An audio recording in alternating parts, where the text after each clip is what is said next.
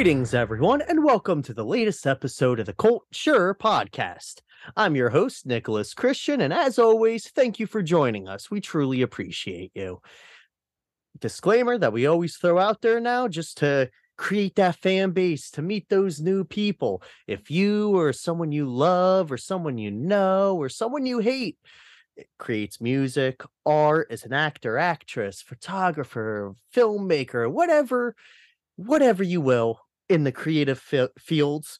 Ugh, I, have been doing that lately. I've been stumbling and bumbling right off the bat with the normal spiel, and I hate it. I'm sorry. It's been a long day. It's snowing. It's winter. Um, if you know anyone or you yourself create, hit me up. Come on the podcast. Let's talk. Whether I know you or don't know you, I love meeting new people and love hearing new stories. So let's get into today's guest, this week's guest. There we go. That's better. This week's because we don't do this daily. I can't imagine that. so this week we are joined by MileyAnne Hyland. I said your last name, right? Oh yeah. that's one thing I always do. I hate myself for it. I always try and make sure I pronounce the last names, eh, ask the pronunciation of the last names, and I'm glad I got it. Yours is pretty easy. All good. so, how are you today, Miley? Ah, uh, Nick, I'm doing great, my dude. It's good to hear, especially since uh I know we were talking, we postponed this a little bit because of said snow. So you could get home safe, I could get home safe, and here we are, home safe. Well, I needed to rub one out when I got home, so ah, see, I didn't do that. I'm uh I'm going on vacation coming up. I'm saving. I'm saving for the hotel room. What what do you pay for?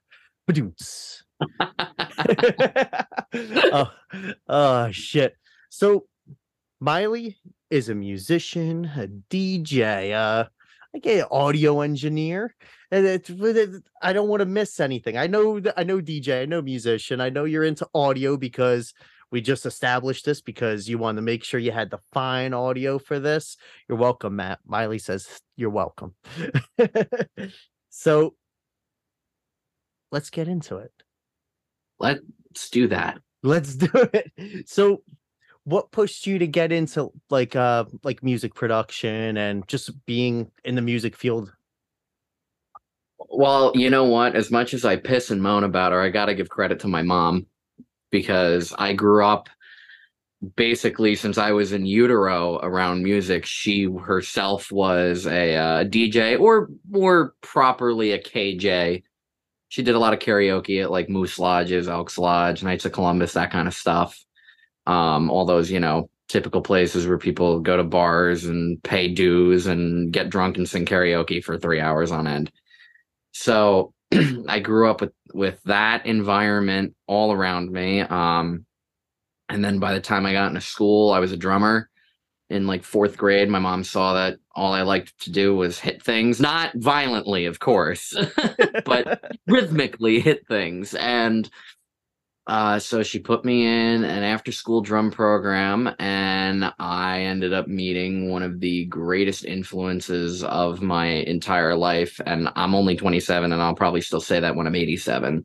Uh, I got to meet none other than the wonderful Mr. Harold Frazee who is my was my music teacher turned uh band director turned co-worker at one point turned mentor turned friend. And he has just always been instrumental in my life um pushing me to go to that next step try the next thing. And i had great opportunities in high school with him to explore music technology as the class was called you know editing and getting really down into the nitty gritty of recording and the art behind it too not just the tech aspect but also like how to approach it from a how would i put this um from a more intangible approach and really understand why you record the way you do and what you record says about you and um, so I was able to get into that, and then I went to college for film. That didn't fucking work out.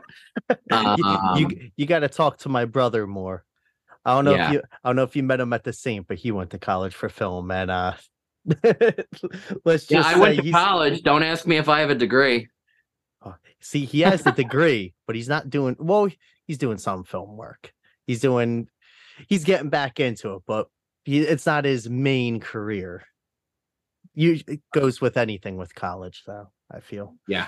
Understandable in that regard. Uh, and alongside of that, while all that music tech stuff was going on and whatnot, by the time I was it was the summer of eighth grade and a freshman year of high school. Uh, I was 13, my 14. Yeah, I was 14. I can't do math anymore. Um, my my math, my honors math teachers would be so disappointed in me. and um, I remember it was the summer, and I said, "Ma, I want to go play with your equipment in the garage." She had she was like basically retired at this point. The equipment had sat on the shelf for a few years now at that point, and I had been, you know, just getting more and more interested in the gear aspect of things, and I wanted to hook it all up. So I went out. She said yes. I went out to the garage. I plugged it all in. I put a CD in. I hit play, and as they say, the rest is history. Oh yeah, and that's DJ equipment you're talking here. Your mom's DJ stuff. My mom's. DJ stuff. You know, friggin' two giant, giant Samson, like 18 inch powered PA speakers, a, a giant sub, a mixing console that was like the size of a bookcase. I- insane. and little, and then there's little 14 year old me and my scrawny little wimpy arms trying to lift it out of off the shelf onto the floor and then and then up onto the stands and onto the table and yeah so so what you're saying is you asked her for her permission to let you go out there and you recreated the SpongeBob jellyfish rave in the garage and you just cranked it and danced it around. Essentially, yeah. Although it wasn't the Jellyfish Rave, it was, I believe, "Yeah" by Usher was the first song I hit play on. I mean, all right, that's one song that I feel like since it came out, I've mocked my whole life.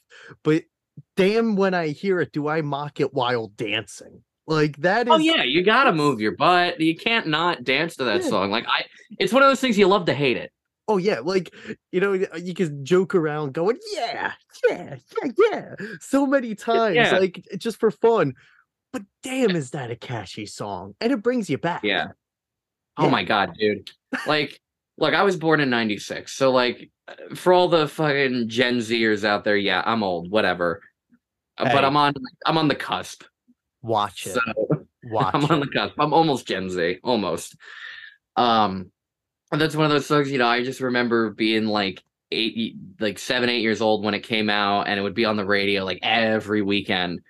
Or like, you know, my sister would have a video from a party she went to on her little crappy like LG enV phone or whatever in like potato quality, and that song would be in the background, and it was just something I always remember being like bass heavy and I liked the the the lick. I liked the bass. I liked everything about it. So I was like, that's the first, and that was the first song I played when I started my endeavors.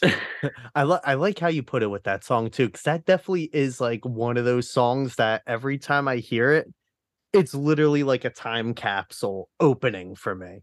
I don't need to watch. I just need to hear the song. I don't need to watch a video or anything. It's just like I think about little like douchebag me at the school dances, just trying to dance. You know, dancing Mhm. terribly and you know being too shy to talk to any of the girls and just, oh man to be young again Oh boy, yeah and I'm entering my late twenties next month. I'm gonna be 27. I'm not looking forward to it. yeah two days after our show on the 30th i turned 30 thank you Whatever. I'm I right mean, behind. I, I just had a good talk with my brother about it. I'm like, I felt like I've been 30 for a while, and I'm like, not for nothing. I'm entering 30 harder than I entered my 20s. Like, setting myself up. So fuck, fuck 30. I'm I'm excited for 30. I'm proud for 30. But until 30, there's many things to do, like talk about you in this interview. Ma- I'm, Yeah, we can do that. I- I, I- guess. I, I looked at the mirror and I saw gray hairs, and I'm just like, oh god, my back.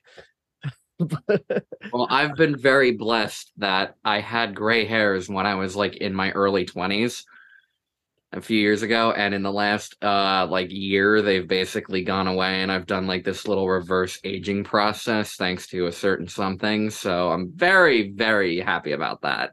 I mean, the thing is though, like gray hair is sick as shit. Like younger people Oh, with gray it- hair, people pull it the fuck. fuck off. I don't care. It's sexy. Like Yeah. especially when it's like that salt and pepper gray hair.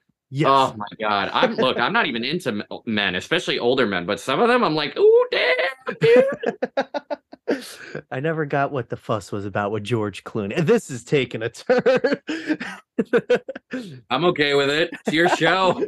nah, You're steering the boat. I'm just I'm just whispering sweet nothings in your ear. If you're that influenced, man. Whoa, Listen, boy.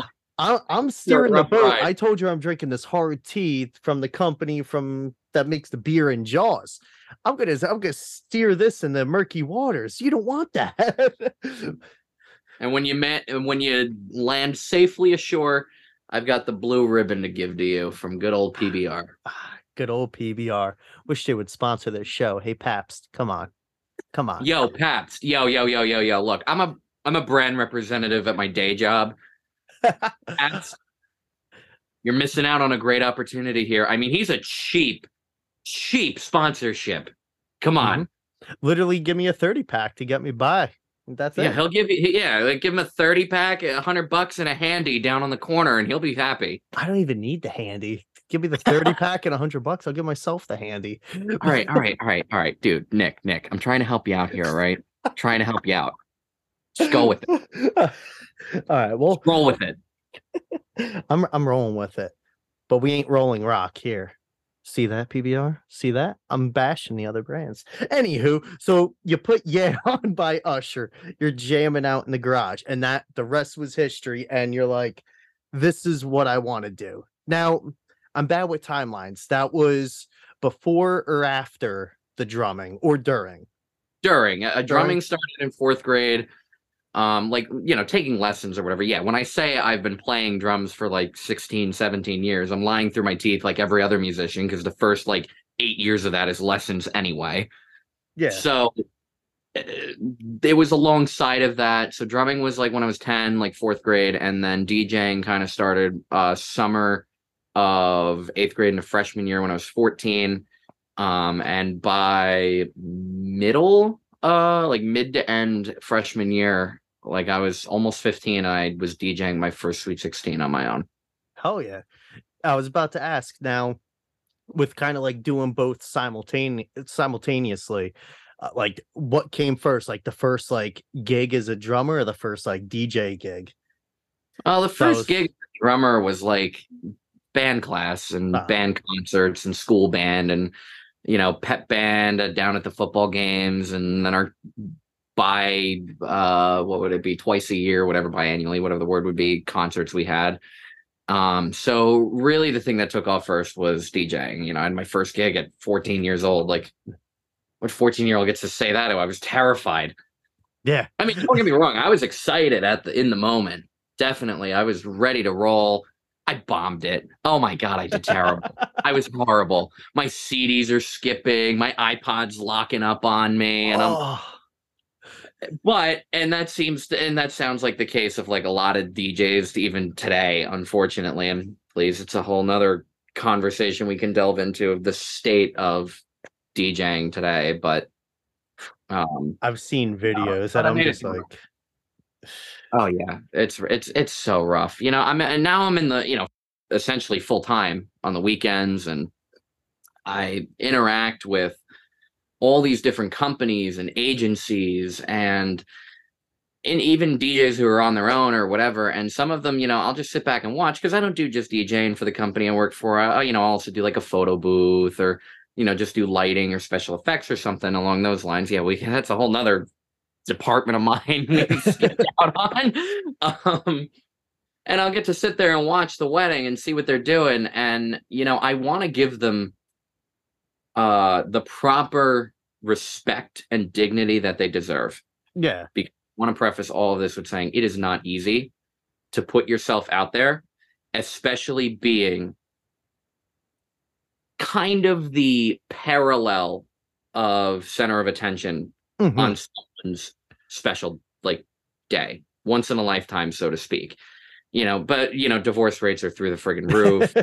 what is it? It's even it's fifty one percent of marriages end in divorce now, or something. It's higher than half. Oh, Jesus. So yeah, some people might have a second marriage, but it's never as big as the first.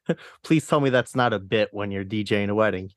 you know, is fifty-one percent of marriage. no, it is not. But I I do have a coworker who will sometimes say, "Look." As a guy who's been uh, married, divorced, and about to be remarried, I'm like, bro, why the hell would you say that on a day like today? drives me up. It drives me oh. up the wall, bro. That, but, a... but, but anyway, I'm go- I'm tangenting here. oh, you're fine. I told you tangents are allowed. This is a tangent show. Uh, it's what you're saying about like the DJing. Though it's you know, I've never DJed, but I've been I've been to my handful of weddings. I can remember bits and pieces of them, but, but uh, one of the main things that's um, hold on one second. Yeah, where'd your cam go, dude? Yeah, hold on one second. How am I supposed to get on? We don't know. I love PBR. I do. But when you want a light beer that doesn't taste like you go for a Miller Lite. I'll drink my hard tea then. I've tried all of them. I've tried the national brands, imports, crafts, anything and everything that has the word light in it. The only one that actually tastes like a real beer is Miller Lite. I came back for the Miller Lite. And I'll drink to that. Miller Lite ain't bad. Have you tried unplugging it and plugging it back in? Alright, hold on. You can unplug it plug it back in. But what I was saying before my computer said fuck you, um been a handful of weddings myself and like the thing is it's yeah that DJ the DJ is the one that keeps that party going. You get a DJ that isn't good, it's like the, the wedding's uh, a bore. But you get a DJ being really interactive and like you know keep you're keeping the party going while everyone's starting to fade because they're fucking hammered. Yep and but before I go into that, there is yeah. something I, I want to say timeline wise. Um, I was on my own as a DJ from beginning of high school until about six years ago. Um, right after my right after my dad had passed away, uh, my mentor, music teacher, friend Harold Frazee reached out to me and he was like, uh, "Do you want a job?" And I'm like, uh, "Yes, I need work. I need something to distract myself." And he had sent me over to my now current boss, Ozzy, Ozzy Lamilia from Versatile, and he basically trained me and he, he broke me down to build me back up. I went in there thinking I knew everything, and I didn't. I wasn't even close. I was, I could see the island on the horizon I thought I was already on the island. No, no, no, no, no. I was still about a good few miles out from shore. And so he broke me down, built me back up, and brought me to where I am today. So another person just had to give a little shout out to there. Yeah, I love it. And now it's you know you're doing it. It's hmm, your job. You you're DJing weddings and making making memories happen. They say in the biz, I think, right? Is that what they say? Yeah. So uh, yes, basically making, making memories. You know, one of the things that I kind of coined uh not not too too recently at my company is we marry we're not just there to marry the couple. We're there to marry fun and elegance. I fucking love that. You're gonna make me cry. now that that really is it's true though because a wedding it's like you can't have a wedding be just like this you know you can't have it be this shit show. You need that elegance with it. It's everyone has their different definition of elegance with their wedding you know? It doesn't need to be in a church. It could be outside. Like you make it what you want it to be. But fun is the one thing that needs to be there with it too.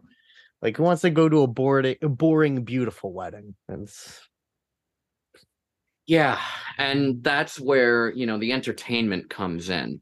and and it's not even just a DJ. Whether whether it's a DJ, a wedding band, uh, three musicians you found down at the at your local bar, whatever the case may be, they need to be able to bring your event to the next level and make it memorable, while also when everyone remembers that party, they remember you, but they more importantly remember the couple and they remember the feeling and the vibe and the memories that they're going to have for the rest of their lives. And and that and sometimes it's hard uh to keep myself in that mood because i dj three four parties a weekend thursday friday saturday sunday.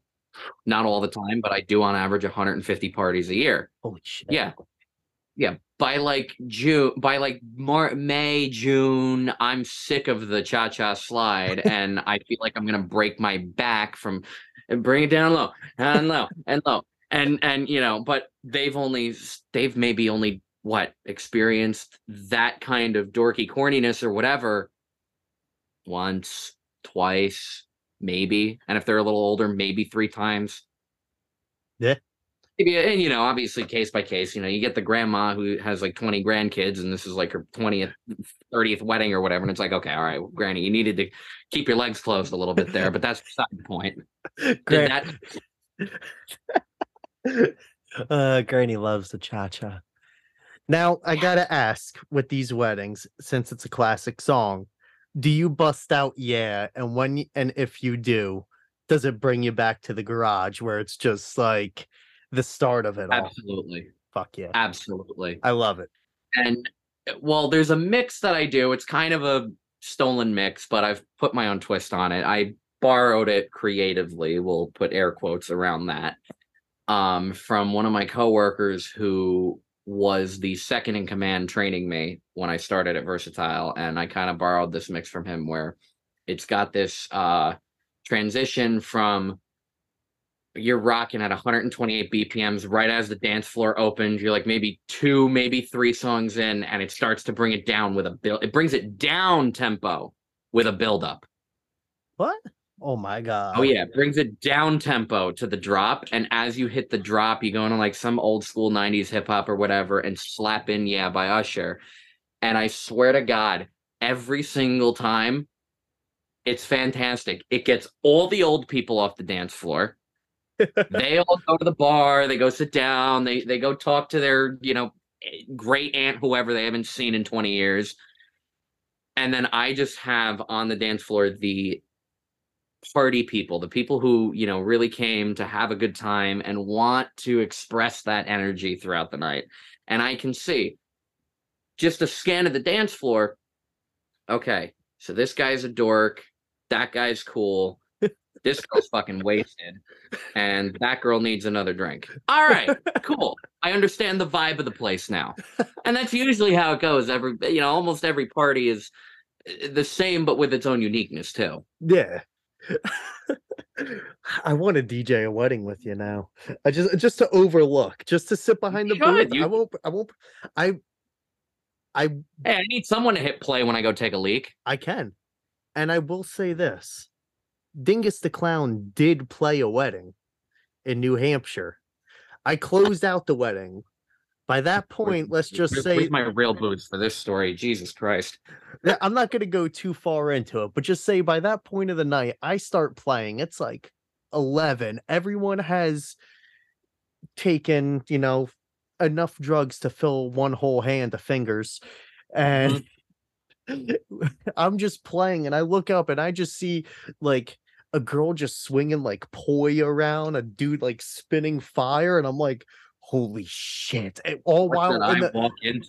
all, all while in the mount mountains of uh New Hampshire, and I'm just like, damn. Because I remember when my buddy asked me, he's like, yeah, like you know, my fiance and I, we need, we want you there, and I'm like, ah, I'm like, you really want me to play around? And there was all other bands, and it was like a friend, and they know what I do, so I'm like, I don't know why I'm asking this, but I'm just I'm worried about the families.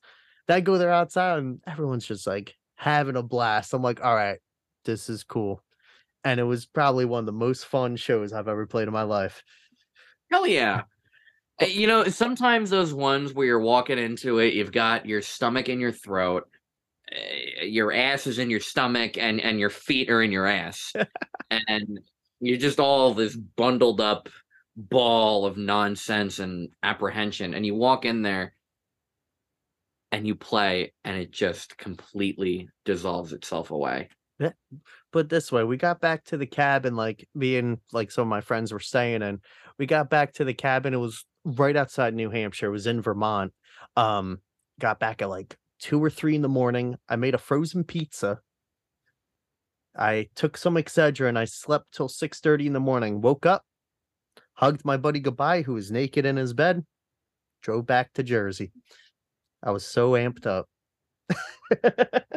Oh yeah. I love it up there. Anyway, that, that's oh, my oh, that's my I've wedding singer story. that way. I was with I was doing sound uh, for a wedding band for a little while, and um, we did a we did a gig up in Connecticut, and it is a completely different atmosphere there. Oh, Connecticut. different. The vibe is just it's not Jersey. No, I- I- Like I I I I liked that it was different, but I also like fucking hated it. now with you saying you were doing sound for the wedding band, that's is that where like the lighting comes into play and all that aspect of it, or like you were t- yes and no because like i did that with the wedding band too but i was also working for this wedding band simultaneously while djing and these were two separate companies that i was working for and juggling that whole schedule was just a nightmare. Um and i and the only reason i i even took on the wedding band uh gig was because i needed more work. I was like just at the point where I was good enough as a DJ in my boss's eyes to be like on my own or whatever, but I wasn't good enough, I guess, to really do it. In I don't know, I was in this like weird limbo purgatory esque area at work. So I was like, well, I need more jobs. My best friend is asking me for help because this was his gig at the time, and he he needed a, an A two, an audio two engineer. Yeah. He was the A one, and he needed an A two, and I said, all right, fine, sign me up. And so I was doing that for a little while, and, and you know, one of the gigs I did was in Connecticut. And it was just so much fun, but it was so different too and weird. Like weddings are usually pretty standard, but it, it it just had this different vibe where I was like, I miss home. I miss home. see every time like some gearing up. I'll be going up to Massachusetts in two days, and it's like every time I go up that way, driving through Mass, uh, driving through Connecticut. Like I have two buddies in Connecticut now, and like I never really stop aside from rest stop. But then last time I was up that way on the way back home, I stopped at my buddy's house. And just getting out of the car and like going into a Walmart and then hanging outside my buddy's house, like it did just have this feeling. I'm just like, it, it felt like Wayne's World, where he's like, "Hey, we're in Delaware," and he's just kind of sitting there. I'm like, "Ah, I'm in Connecticut." Well, three Well- three hours till Jersey. It, it it's funny you bring up Delaware because uh, about oh god, I think it was like two months ago. It was like January. I did a gig in Delaware. So the company I work for, Versatile, we do gigs. Uh, now, what my boss says versus what I say, I don't know. I've never had this formal conversation with him, but I always say we do New Jersey, Eastern Pennsylvania, because we have an office outside of Philly, Delaware, New York State, and that's it. if you want me to go to Long Island, go fuck yourself. I'm not sitting in that traffic. So at that point, then what? I'm going to take the train in. Okay, so now we're going to charge you, uh, you know, X, Y, and Z dollars for renting the gear, having someone come set it up, so that I can just walk in and walk out. Because if I'm going to Long Island, I'm going to Manhattan, Long Island, whatever. I'm not dealing with parking or any of that Oh, garbage. yeah. So anyway, we were down in Delaware, and it was a wedding for this couple who I believe it was the wife, the bride, who had roots in Jersey, like from Point Pleasant, Toms River, Brick, like Ocean County, are very local and near yeah, and dear our our neck of the woods. our neck of the woods. Um, so I'm down there and we're doing the gig. I'm and I'm with my boss and it's going great or whatever. Kick ass banging wedding. It was five and a half hours. Damn. It's not a wedding, that's a marathon. And that was not including the ceremony. That would have been six, including that. So, so an hour cocktail and was a four and a half hour reception. So they did the extra half hour thing or whatever instead of just a standard four.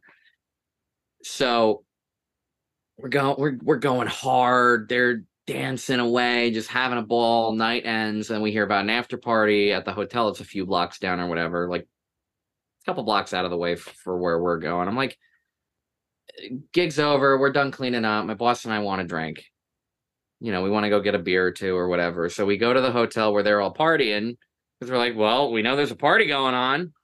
and they got a hotel bar there. So perfect. All right. So we go there, walk in. I end up sitting at the bar, and this one girl comes up to me and she's like, You were the DJ, right? And I'm like, Yeah, hi, I'm Miley. You know, it was so I'm glad you had a good time, you know, just doing all that bullshit PR customer service crap that makes me want to vomit sometimes where it's like, can you shut the fuck up and just let me drink? Thanks. but I, I, I, do love it. And I, I do at the end of the day love making those connections and interacting with people and and and lo and behold, we get talking and we both are making this face of like, fuck you, I know you, but from where? And she looks at me and I look at her it's almost like I'm, I'm I'm I'm writing a romance novel here. well, all, all I heard was uh, what was it? Uh, Weird Al trapped in the drive-through. Yeah, yeah, yeah. She looked at me and I looked at her. Charlotte and I, fun fact for those of you listening who don't know, Charlotte, who was on this podcast a while ago, um, that's my fiance. So, and her and I literally quote that exact line to each other at least one to two times a day on average. I love that because Matt, my buddy who edits the pod, uh, we saw Weird Al together and we're huge Weird Al fans. Oh, the, fuck yourself. I'm sorry. I'm so fucking jealous. It was during the Poodle Hat tour. Ah, oh! and I'm looking at an accordion right now that has every Weird Al vinyl in it with a test pressing of Poodle Hat signed. I'm sorry. Matt, you can just cut it right here. I'm gonna have nothing nice to say the rest of this interview. Well, Matt and I, it was him and I, and then my brother and sister in law coming back from Salem. They were like passed out in the back. Matt and I are up front. And whenever I do drives like that, I like listening to albums in their entirety, like ones that bring me back, like Pink Floyd The Walls, one I always listen to. The self-titled Franz Ferdinand is another one. It's just like albums that like I reminisce so hard with. So to Matt, I'm like, oh, let's throw on some Al. I'm like, let's see how much Weird Al we can listen to before we get tired of it. Love me some Al. I I think we listened to five albums before everyone wanted to kill me. Five? I think it was like four. Five. five I hope I'm clipping right now. I really hope I'm clipping. Five? I think it was four or five albums. Like we did um like I know we did running with scissors. Pretty sure we did poodle hat. Um, probably did bad hair day. There, I, this was years ago, so I'm trying to remember. Bro, I love Weird Al as much as the next guy, but I don't, don't want to kill myself usually. oh, I know what I'm doing to my girlfriend on the drive up to Massachusetts. Oh, Jesus right. Oh, I feel so sorry for her. I'm gonna start it gradually though. Like I'm just gonna put it on and just low in the say, background. Yeah, and not say a word, and then just see how long it takes her to be like, "Have we been listening to fucking Weird Al Yankovic for three hours?" yes, darling, we have. anyway. Well, well, if she's anything like my fiance, she'll notice in about uh halfway through the first song and be like, "Are you gonna listen to Weird Al the whole time?" Be like, "Uh, you know what? Actually, yeah, fuck you, we are." Not because you said something about it. Now it's going on full blast. All right, so hey, hey Siri, play Weird Al on shuffle for an five hours. Oh my god, I just activated my phone. Oh my god. so you're sitting at the bar. You look at her. She looks at you. oh yeah. So back to the this whole thing. I I look at her and she looks at me and she pipes up and uh, no no no I pipe up and I say so where are you from? She's like oh from Point Pleasant. I'm like oh my god I'm from Toms River. I'm not actually from Toms River, but I live close enough that I might as well be. It's it's the major suburb. yeah. And I'm like, where did you go to school by any chance? Like high school. And she's like, oh, I went to Monsignor Donovan High School. And I'm like, oh, really? So did I. What year did you graduate? Oh, I graduated in 2015. I graduated in 2014. And then I and then the the gears finally turned and clicked into place and I went, "You were in band, weren't you?" And she's like, "Yeah." I'm like, "Yeah, so was I. I'm a grade above you." She's like, "Did you play Well, she asked me first if I had a brother who played drums. That's really funny.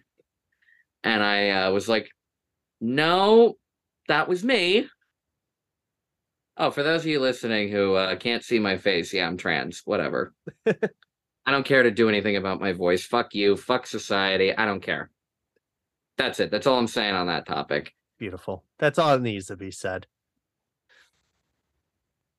And she's like, "Oh my god, Milky." That was my nickname in high school, Milky. Milky.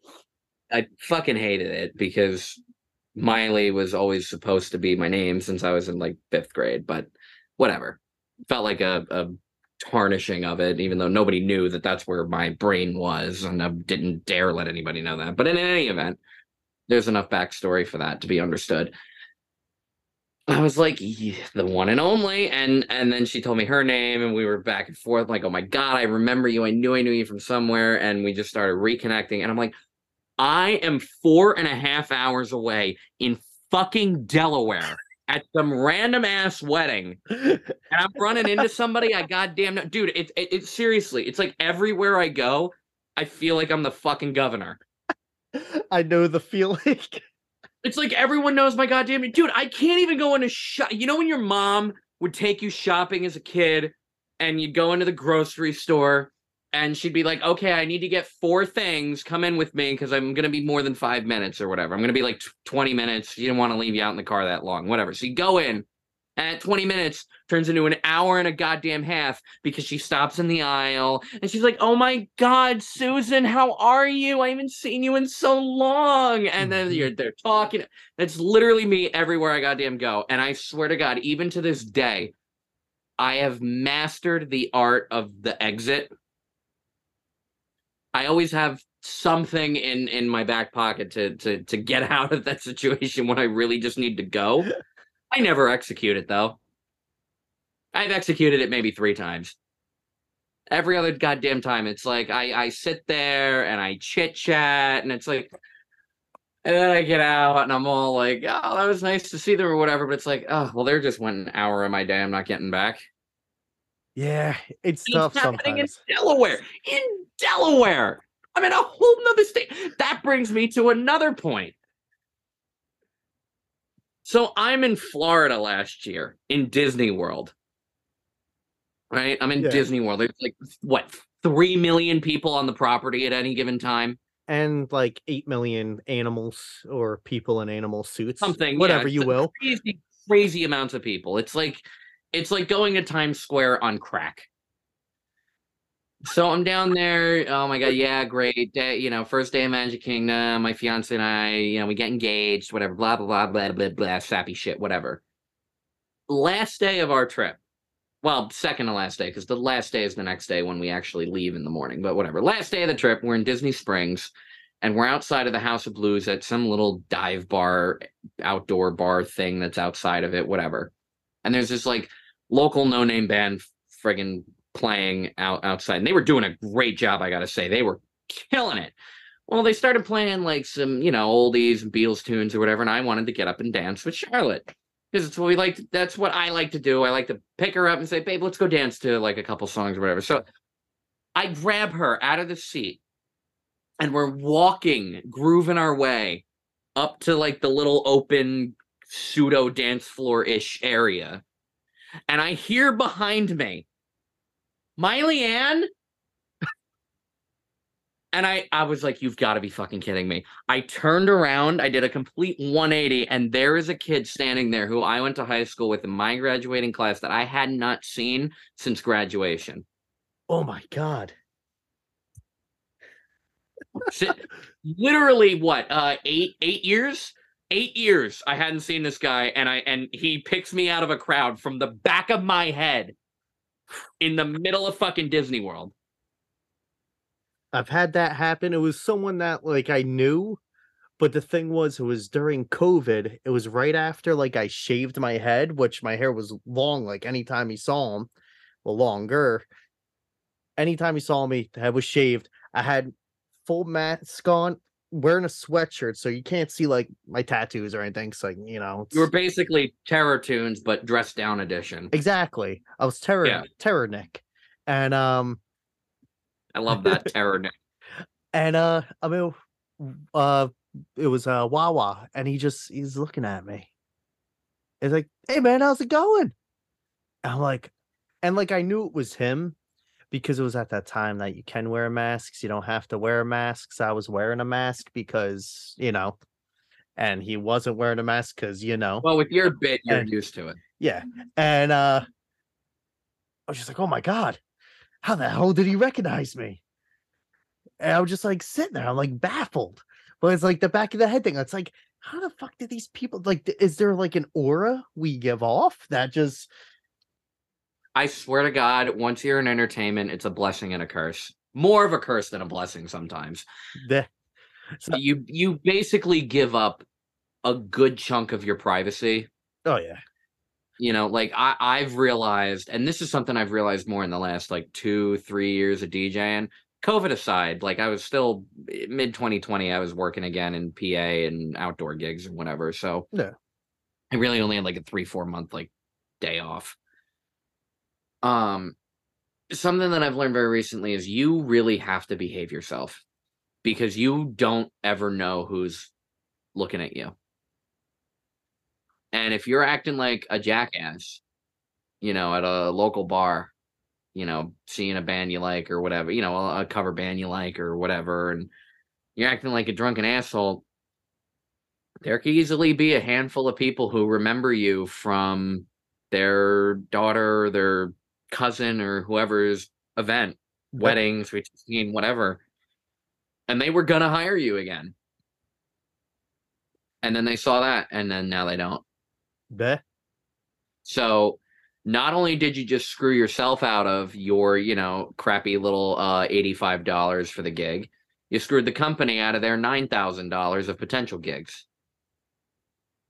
And so you're not even just representing yourself anymore. You're representing uh an image, a brand, an idea, whatever you want to call it.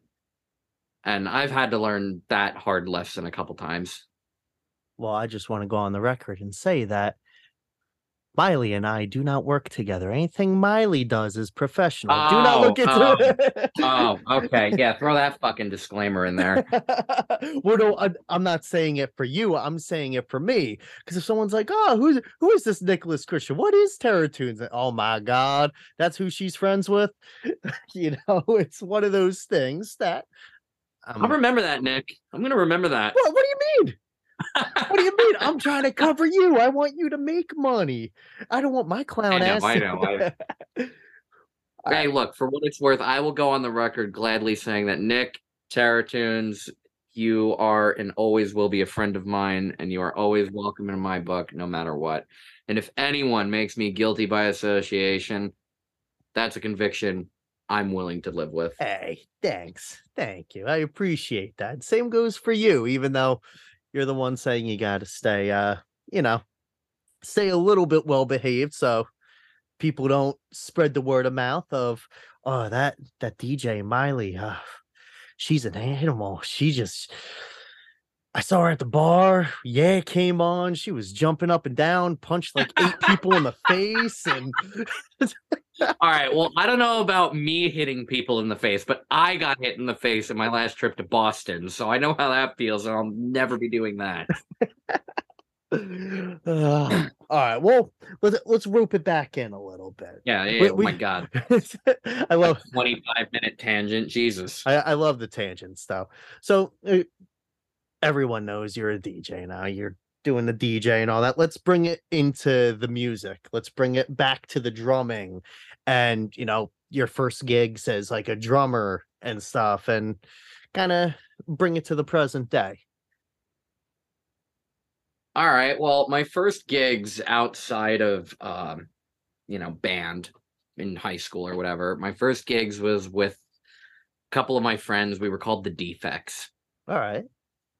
Good band name, especially considering I'm half deaf. Our lead singer had this weird jaw problem. Our uh, guitar player had a peanut allergy. Our other guitar player was literally like four foot nine, and our piano player was just a weirdo. we all had something fucking fucked up wrong with us. Why'd this sound like that like TikTok sound? The bass player can't play, the drummer can't drum, and I mean, I'm it's so- accurate. Fake it till you make it, I'm sorry. no, it's you're not wrong. You know, I mean, it- it's great that you're like we're the defects and, and listed every single member of the band. Oh my god, if any of them ever hear this, oh my god. You know, I hope they're listeners for your sake, but I hope they see my name on the title of this and just go, "No, I can't fucking listen to that." and they never hear that spiel ever again.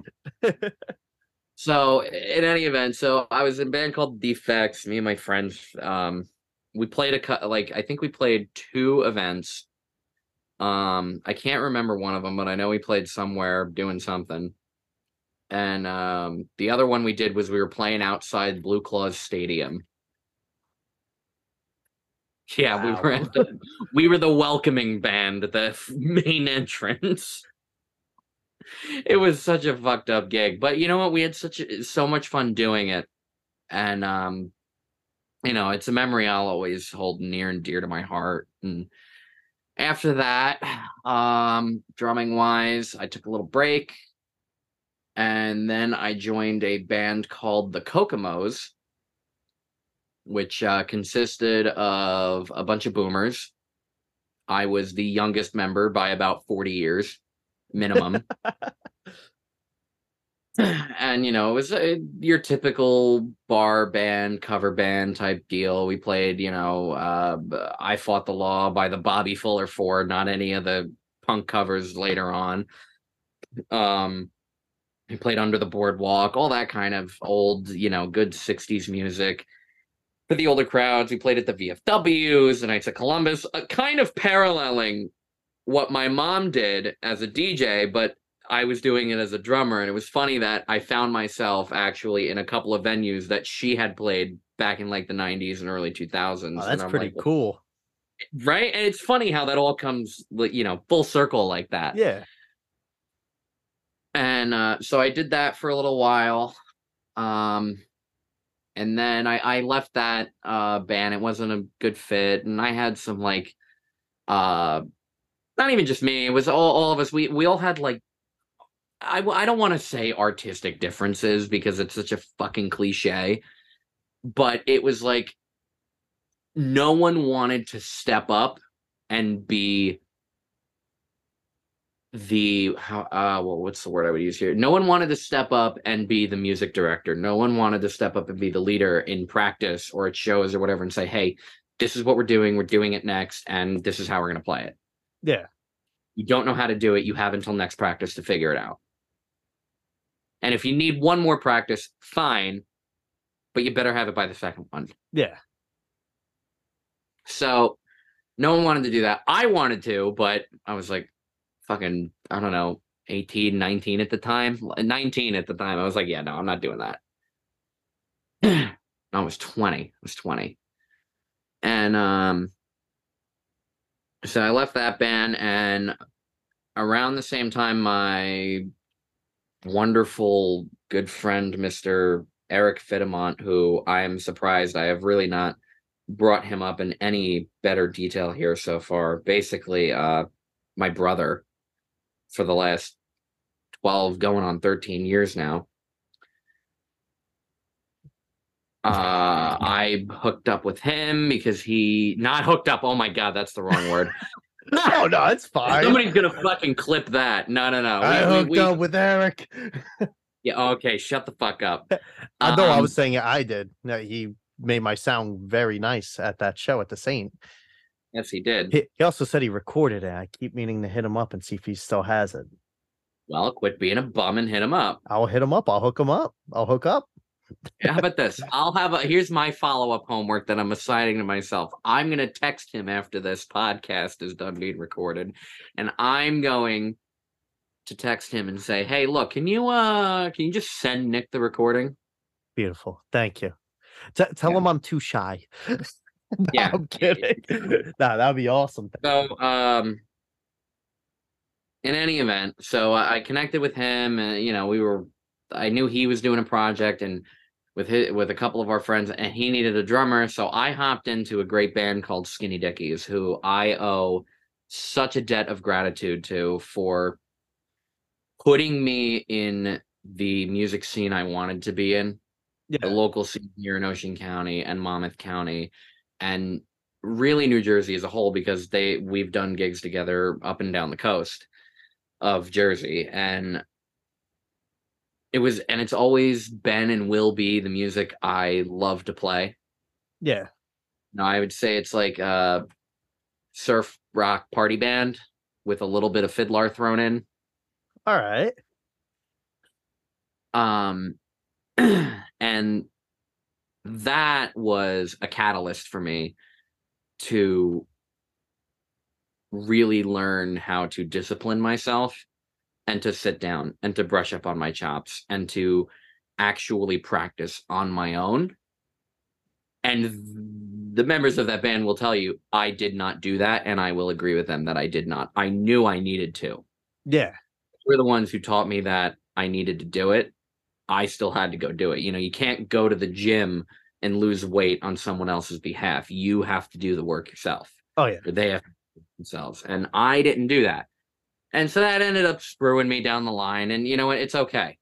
Because that was another moment where when I left that I had to learn from Yeah. especially because if if no one's gathered it or figured it out by now, I've got terrible ADHD and I refuse to take meds because I'll never be creative again. So fuck that nonsense. But That's what always worried me with stuff like that because I, I totally have some sort of something because my mind's just like all over the place with stuff. I forget things constantly, and it, that's the one thing that always scared me with met Like met psych meds just creep me the fuck out because I'm and like. I'm just uh, they scare me. Yep. And, and, and here's the thing, like I just want to put this out as a PSA and a disclaimer like if you or a loved one are struggling with any kind of mental dis- disorder, disability, dysfunction, whatever you want to call it, go seek help. Oh yeah, Do what you need to do, talk to someone, and if necessary, take your medication, and things will work out in the end. I'll- It's different for everyone. Everyone has their own experiences, and I'm speaking for no one, and I mean no one but myself. Yeah. When I said that I probably will never take meds. I thought about it actually not too long ago, but that's for whole other personal reasons. But in any event, there's nothing wrong with needing help. Yeah. And I just want to put that out there on the record. yeah. I'll double down and say I, you know, back in September I started therapy. Recently, I signed myself out of it because I was doing much better. But yeah, it was one of those things where I thought I was gonna have to go on meds, but then it was like just the therapy alone got me to a better point. So yeah, I'll just, you know, one person to another and to all of you. It's don't don't be scared to get help. It's in today's world, it's everyone needs a little fucking help with shit. So it's Oh yeah. it's it's it needs to be done. And and you know, in a post-COVID world, as as that term keeps getting floated around everywhere, the post-COVID world, new normal, etc. That's going to be, I think, even more prevalent now because we've all lived through and experienced something that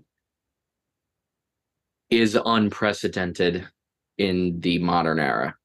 The The the yeah, okay, you got the Spanish flu back in the 1920s, but all right, yeah. But as far as like having our modern medicine and our technology and being so connected and social and what have you, we've never experienced anything like this in this capacity before. And that's going to have an effect on everyone. the I was locked away for four months, couldn't work, couldn't do anything. And some people, even longer, even still to this day, three years later, which is just disgusting to me. the And you have to deal with your demons. the And only you and your health professionals, be the mental, physical, whatever professionals, can make the decisions of what's right for you and how to move forward. So oh, cheers I think that's that. close to that little Yeah. portion here. Co- culture. We d- we tell you it's okay to get help. And that's not me standing on a soapbox just to win fucking brownie points, okay? Yeah. To make up for any other bad things I've done or Yeah. whatever. No, no. Nah, I, I, I mean all of that from the bottom of my heart. Yeah. Th- th- that's one thing. It's you know, I I'm the clown and all that and shit, but it's like it's one of those things where it's like, no, I'm I'm I'm very outspoken with my mental health and stuff because it's like people so many people don't expect it from me. You know, because they're like, Oh, you're always happy go lucky. I'm like, Yeah. Look at all the people that were too and stuff. I'm like, Oh, Robin Williams. exactly. Robin Williams. Robin fucking Which- Williams.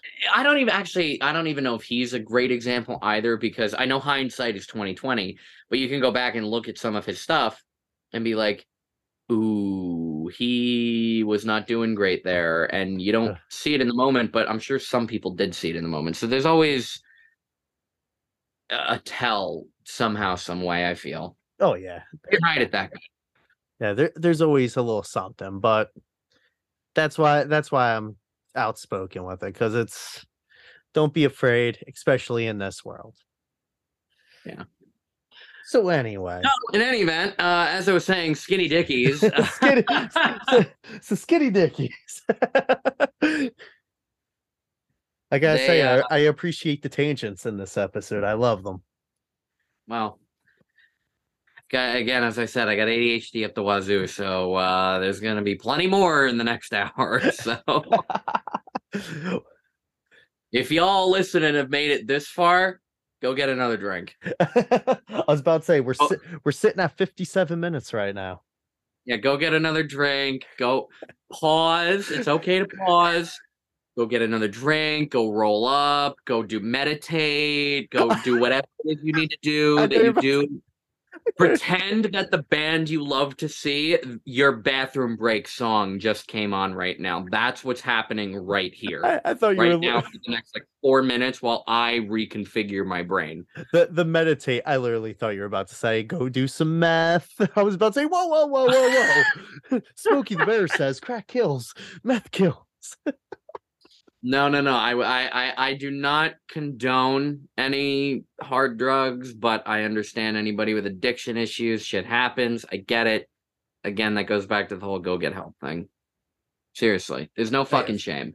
Oh yeah, There's no shame. There's no excuse anymore. You can go get help if you want it. and marijuana is legal in the state of New Jersey. I'm just saying it's not a gateway drug. No, it is not. No, the fuck it is not. Because I will gladly go on the record saying that marijuana is not a gateway drug because I've never done anything harder. So I know it's just my personal experience, but I also know plenty of other people who have been like, uh yeah, no, I just smoke pot. It's like, okay, cool. Awesome. All right, great. Go roll up while uh while I go open a beer. and I'll just go on the record and say I was always interested by the DARE briefcase they would bring to school. Thanks, officer. Um, a cab. So anyway, skinny dickies. Watch yourself on that A cab. and my buddy's a cop. Shit. All right. Now I'm Wow, all right, you trying to get yourself canceled, bro? no, he- he's a good cop. I swear. I swear to God. No, no, no. I understand. I understand. It, it, it's it's a whole Uh, thing. Coming from. I'm, I'm just gonna end this at this. Coming from someone whose buddy's a cop and whose cousin was shot and killed by two cops. we'll leave it at that. You're pretty in the middle and have Yeah. definitely a better voice than I do on the subject. And also got a uh, ticket last week, so you know it's I'm I'm very in between. Yeah, very, I bet. Yeah. Well, in any event, in any event. anyway, those skinny dickies. Tell me more about the goddamn skinny dickies. Well, when I when I was in Skinny Dickies, uh, it consisted of the members Eric, Andrew, uh, Sean, and myself. And then uh, Sean left, and we brought in Sarah as our and like kind of the three frontman musicians, the bass and two guitars, all switched around or whatever. I I I, I don't pay attention to that. I'm I'm there to keep time and keep the beat. That's that's that's my job. So in any event, um, God, how many more times am I going to say that? Um, I had a great time in Skinny Dickies, and I got to reprise my role as the drummer for a show. Uh, actually, just this past July, uh, August, um, at a show that Eric was hosting at his own house in his yard. Uh, I'm sure probably some of you listening, maybe you know all uh, uh, half of all half of a person listening, uh, percentage wise, um, were there, and it was awesome. It was a great time, and uh, I was so grateful to get to reprise that role because I hadn't played with them in a while, and Skinny Dickies was and always will be probably my favorite band I have ever been a part of even including my current band I'm in. So Matt and Charlotte, y'all might be a little mad hearing that, but but but but fa- you know, you can favorite multiple songs on Spotify. Oh, yeah. So I don't have to have just one favorite. Yeah. So share the title with Grace. It's an honor. It is truly an honor. They were Eh, Andrew specifically, if I could talk about him for a second, he has this knack for creating music that just makes you want to let go for a minute and actually enjoy not just the music, but the meaning behind it as well. And yeah, some of the lyrics might not come across that way, but I would challenge any of you who go and listen to them after this. I would say pause yourself and your own reservations for a moment and actually listen. Because there's a story there. Yeah. There's a story being told. And that, I know that that's true with a lot of music. And even the records they've put out since my departure, whatever, I will still say pause and listen. There is something for everyone to gain from it. While when you resume and unpause, you can go right back into just partying along with them. And it's fantastic across the board. I, I never got to listen to Skinny Dickies or play a show with Skinny Dickies, but I'm gonna I'm gonna listen after this as I'm cleaning up and everything and uploading this week's episode. But yeah, because I I need to hear and you have recordings with you on it. Yes, I am. Well, what I'm on and what I'm credited for are two different things. And that's actually not a dig on them. That's a dig on me. Editing magic. It's like, yeah, I recorded fucking eight beats, two bars, and then I get credited on the drum track. And I'm like, "Mm, well, did I really play? Just looped me because I sucked so hard because I had a drinking problem at the time of recording. So, in any event, I'm definitely on two tracks Opiates Associate and Derailed. They are just fantastic tracks. And they also, and hey, hey, look, you know what? There's a, there's another interviewer esque um platform that I don't particularly agree with one of their opinions about Christmas music. Christmas music does not suck. And Skinny Dickies, if you need a Christmas song that doesn't suck, they have it for you. All It's called Sand Dude. It's called what? Santa Dude, released at the end of 2020.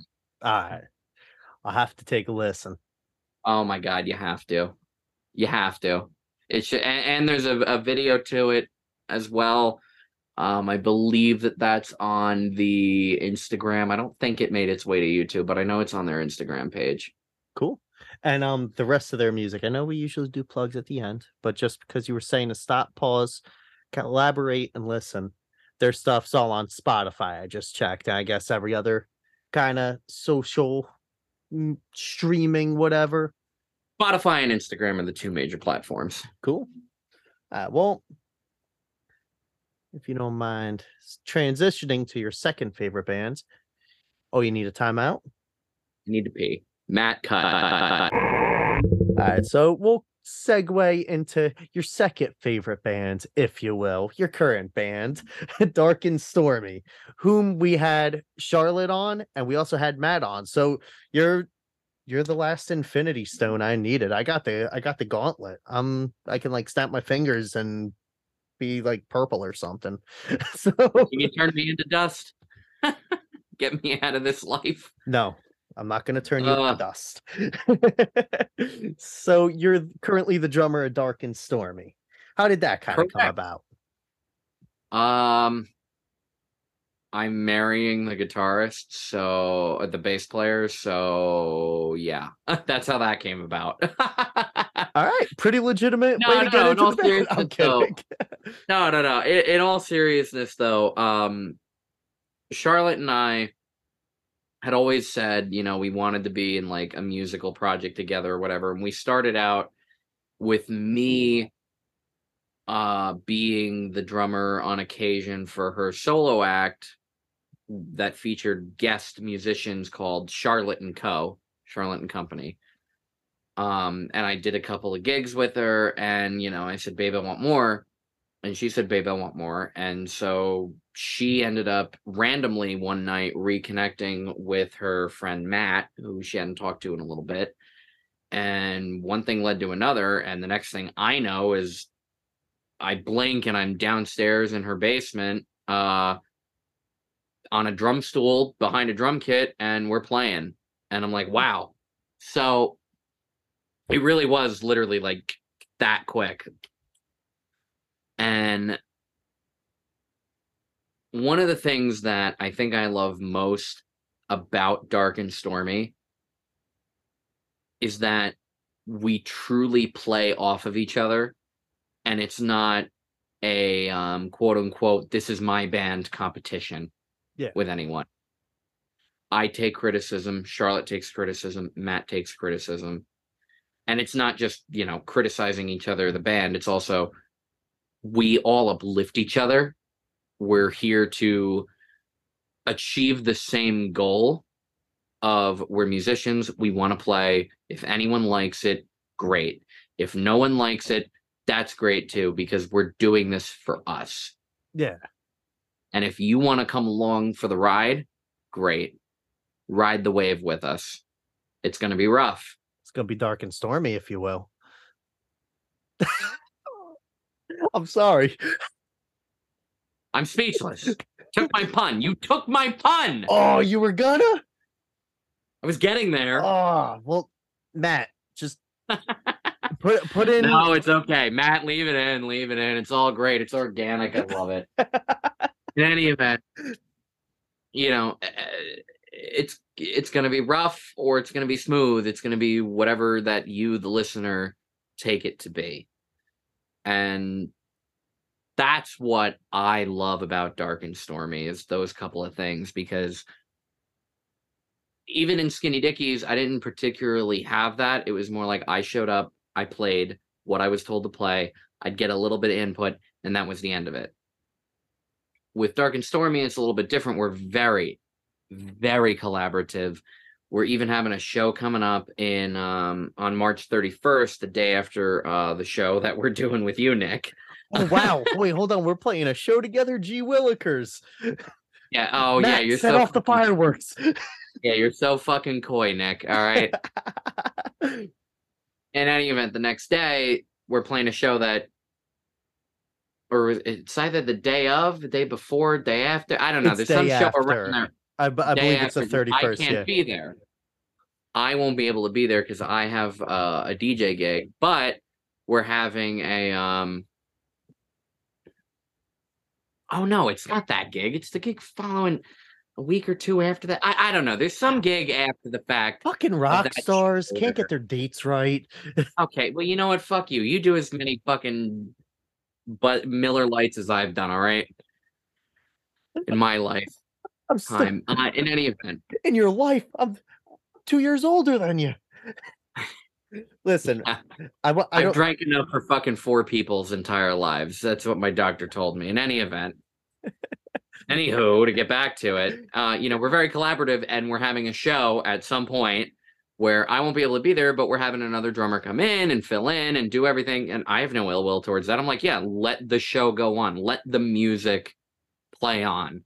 Hell yeah. And one of the uh, things that I always envision when I'm playing with Dark and Stormy and when we're making music and we're writing or whatever is this pseudo um, metaphor type thing where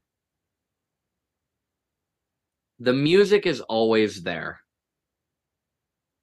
it's on this line you know like uh on the boardwalk there's the what, what i would call the sky ride or whatever you want to call Oh, it yeah. where your art's dangling on it's almost like a ski lift but it's flat it doesn't go up or down it's just flat brings and you're you just around kind of caged in. Yeah. Yeah.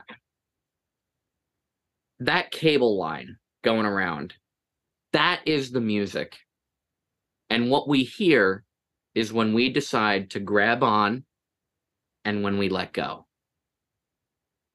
and whoever is the person or persons or band or group or dj or maestro or whatever for that matter decides to grab on and let go as long as it's heard that's what matters because when it's heard it's felt Yeah.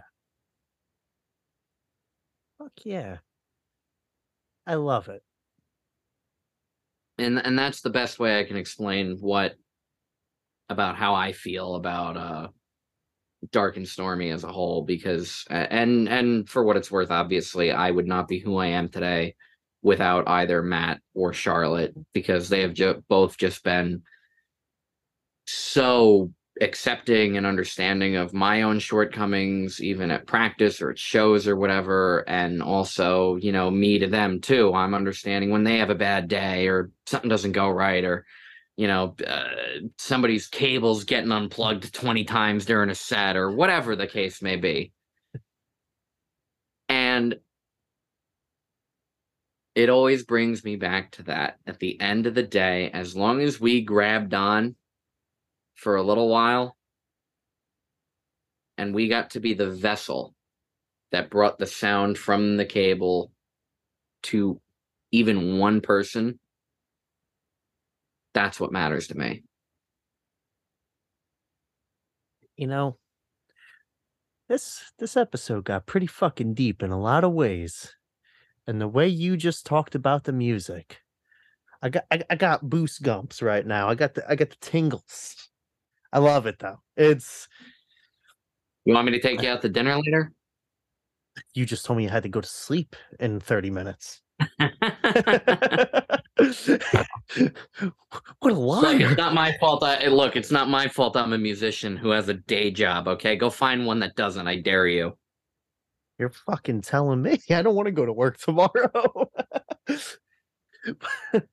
anyway, so dark and stormy. You know, it's it's one of those things that's I just had werewolf guts on from pumpkin guts. I also had on saying Wednesday winners, but I know they're they put up a poll for a name change. I don't know if it was made official yet, so I'm just gonna say Wednesday winners and pumpkin guts uh, and werewolf guts of pumpkin guts. This is, as I said, I completed the band, so it's like I don't know, like I'm trying to think of things to poke and prod around because I had both Matt and Charlotte on, and I'm like, And after that monologue, I don't know what more to extract from you. And I hate it. You you bamboozled me. You snapped your fingers. You turned me to dust. You made me whole again. You want you want to hear something really funny? Yeah. I went to, so obviously I brought up uh, Monsignor Donovan uh, High School earlier in the call and uh, or the interview, whatever you want to call this shit. It's on Zoom, whatever. call as far as I'm concerned. um, so I brought it up earlier, and that means I went to a Catholic high school. I also went to St. Joe's and whatnot. And my favorite thing to do in high school was play Stump the Priest. And I think I just got to play the musical equivalent of that with you, Nick. Stump the Nick. Stump the clown. Stump the clown. I love that. Stump the dingus.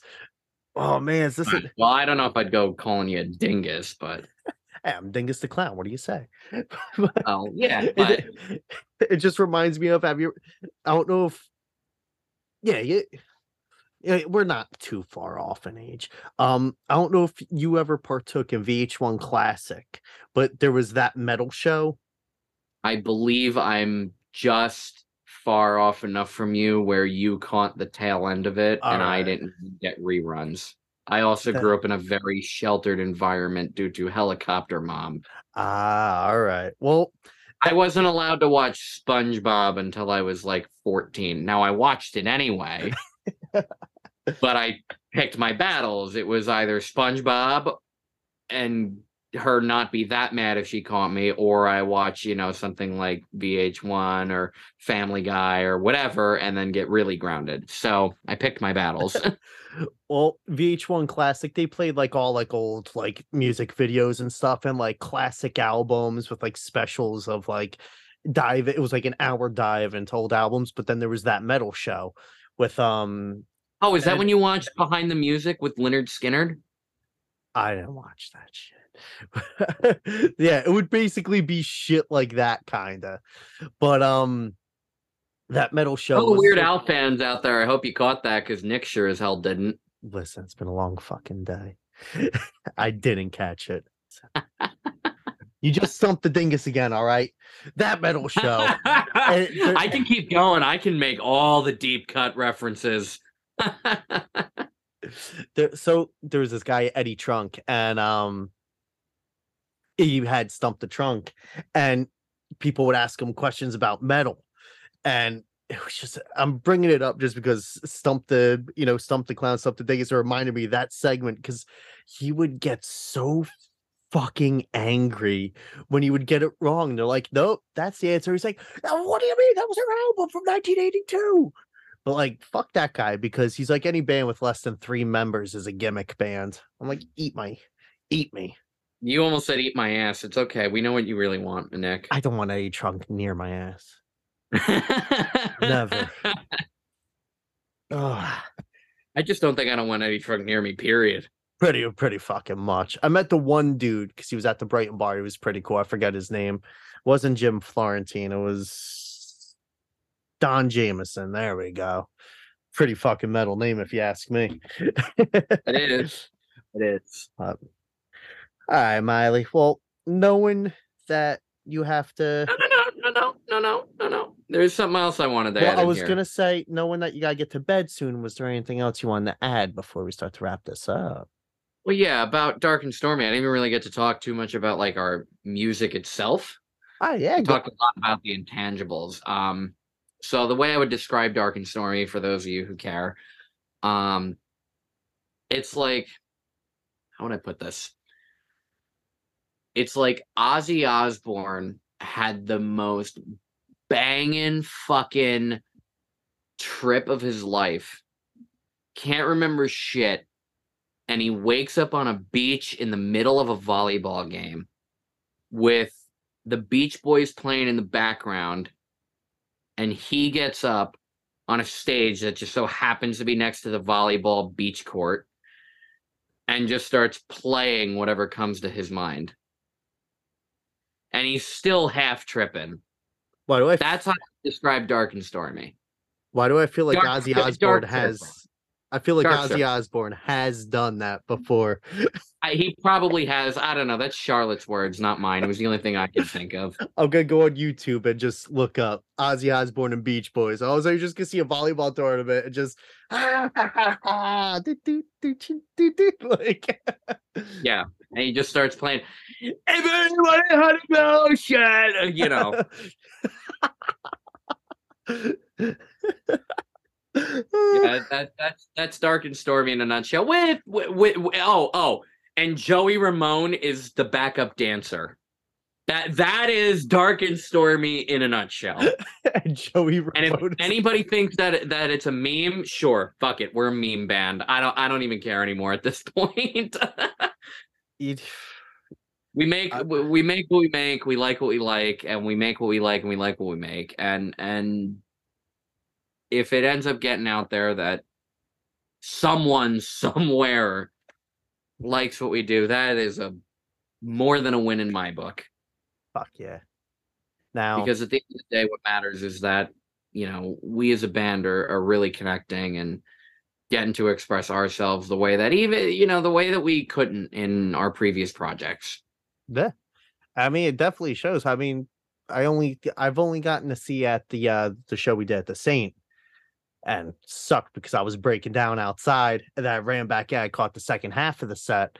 But um oh yes that's the best part sorry. Oh you only got the second the second half oh so what you got to see me uh, fucking act like an asshole on the drums during a drum solo i don't even want i'm just memeing the whole time playing wipe out george of the jungle and fucking Oh, you don't want the drum solo? I'm glad that i'm not a fan of it i'm not a fan of it and yeah, not a fan of doing drum solos in general. No, I don't mind doing I don't mind doing a drum feature where it's like, you know, the whole band is playing and vibing and the drummer gets to like call the shot in the vibe of what the riff sounds like. Yeah. It's the drum riff, not the bass or the guitar riff, it's the drum riff. Yeah. That is something I like through, you know, uh bills and different syncopations playing off of each other and whatnot and you can tell that the drummer's taking the lead but i don't i'm not a fan of drum solos uh, it's just Ah. it never has been um a thing of mine since my last one in senior year high school never wanted to do it again and uh every time i've always brought up you know in any of my other projects where i was like where i wanted a quote unquote drum solo or whatever it wasn't a solo i wanted it was like i just want let me take the lead for like eight bars, Yeah.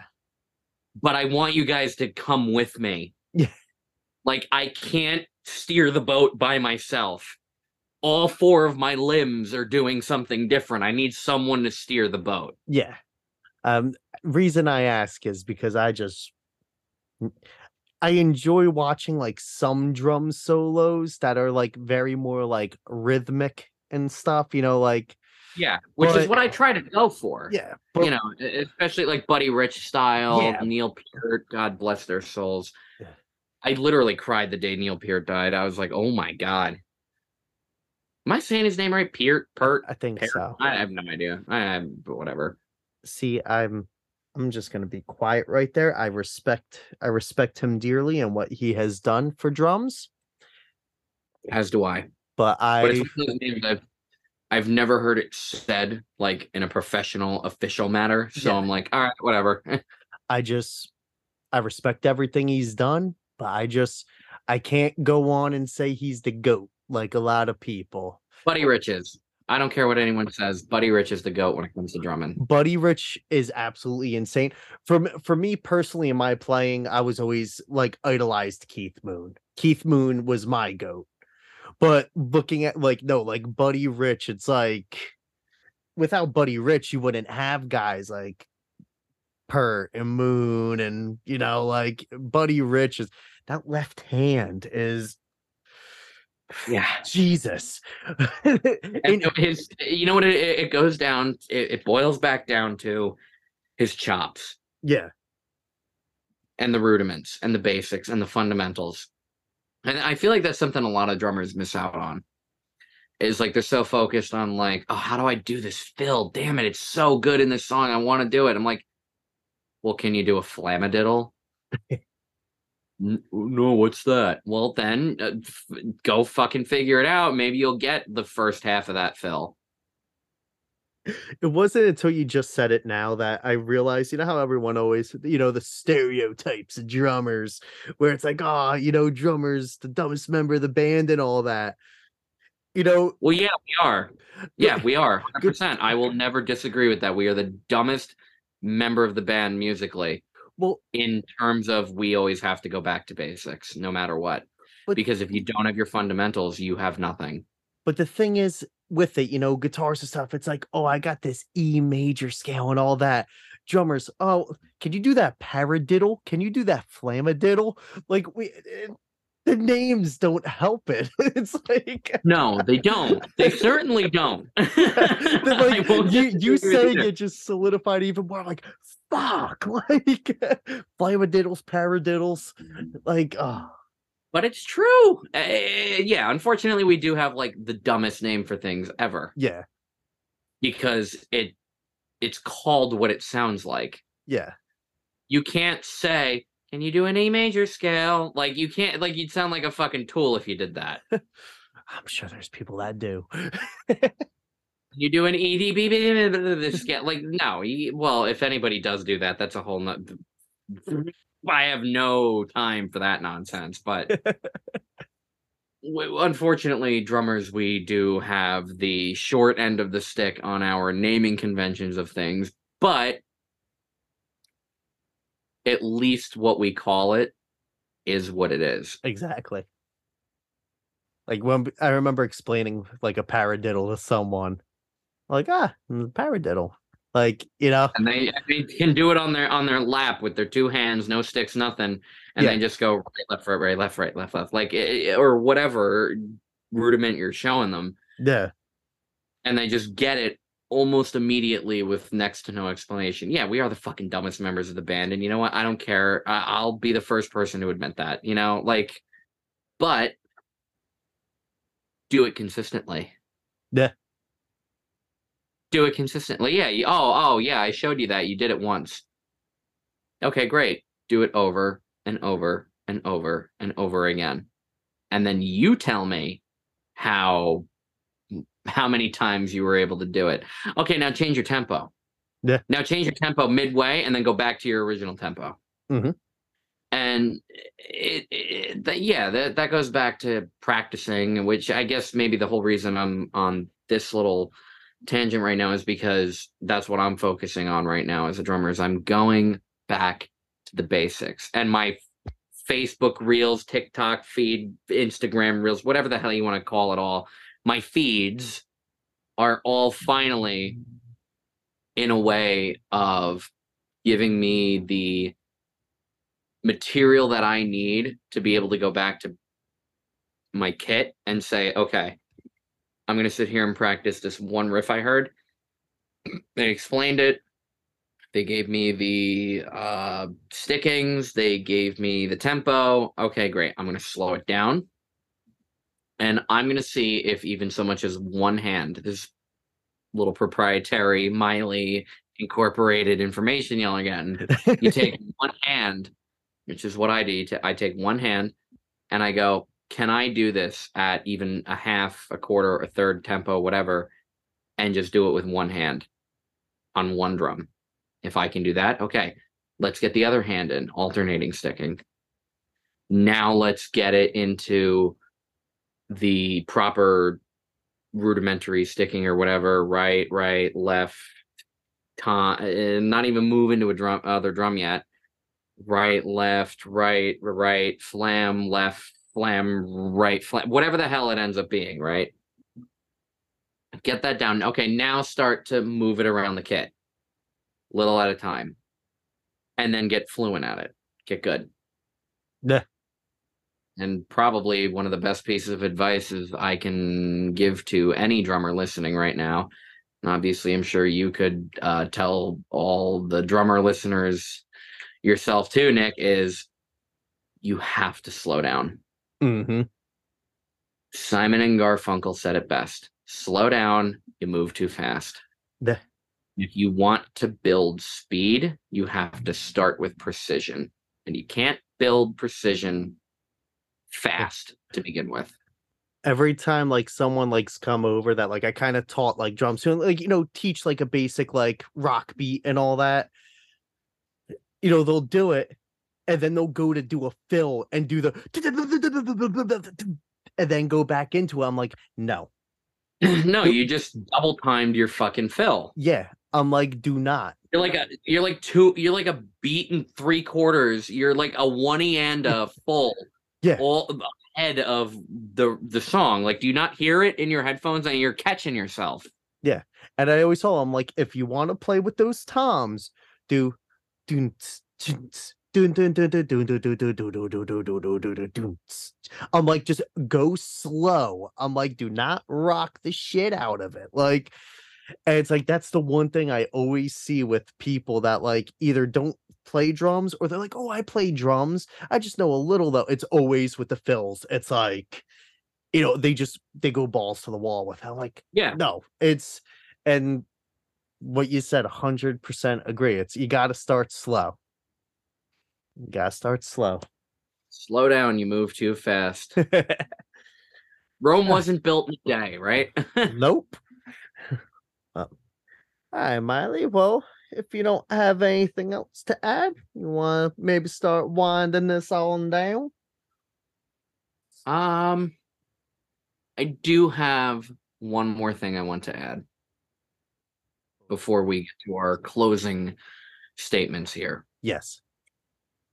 Matt, edit out this long pause. I need a second.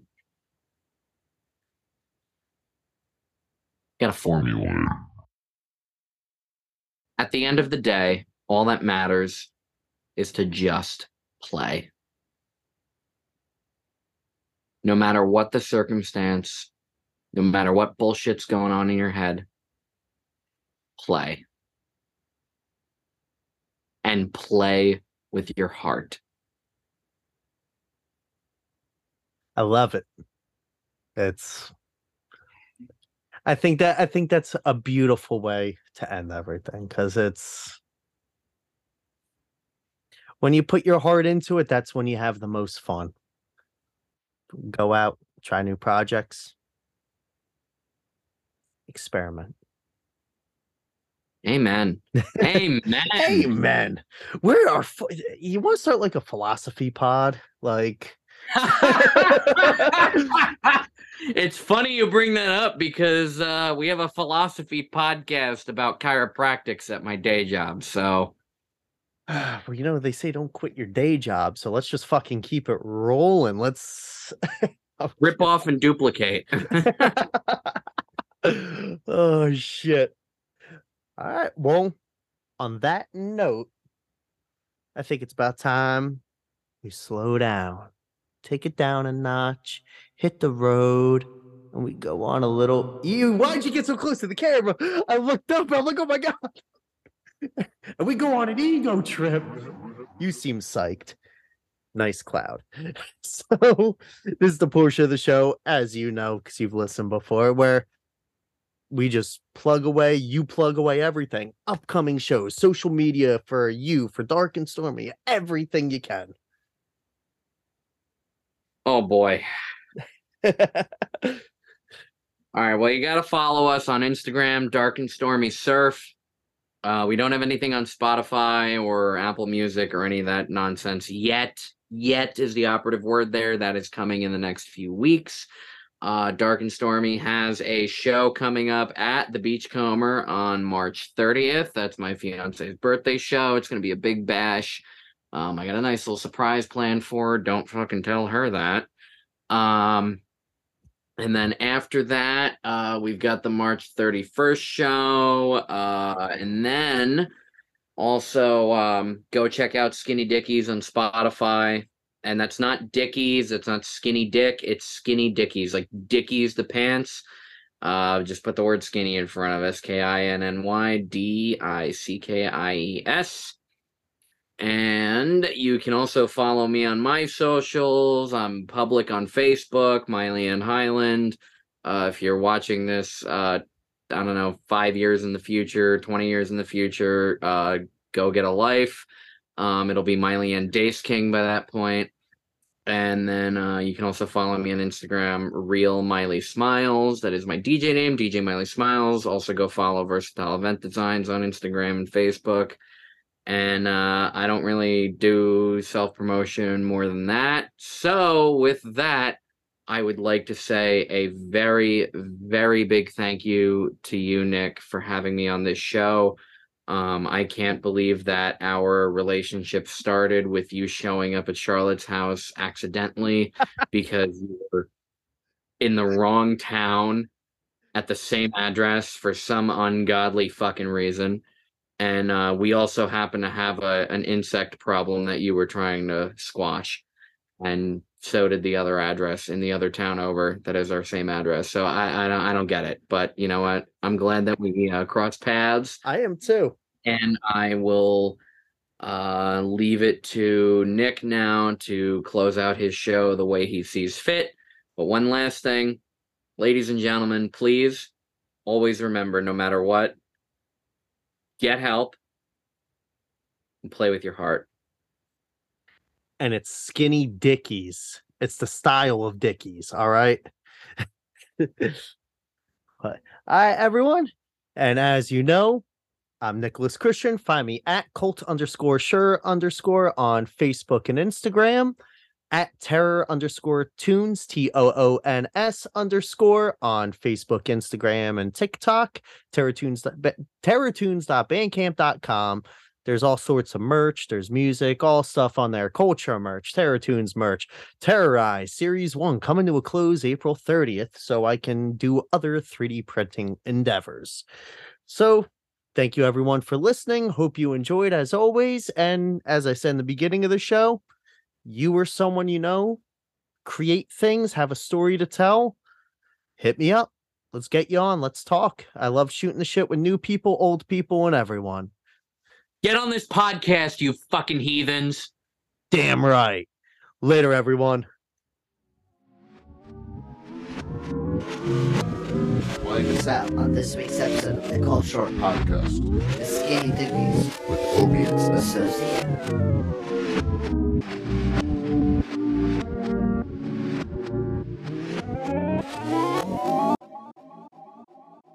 you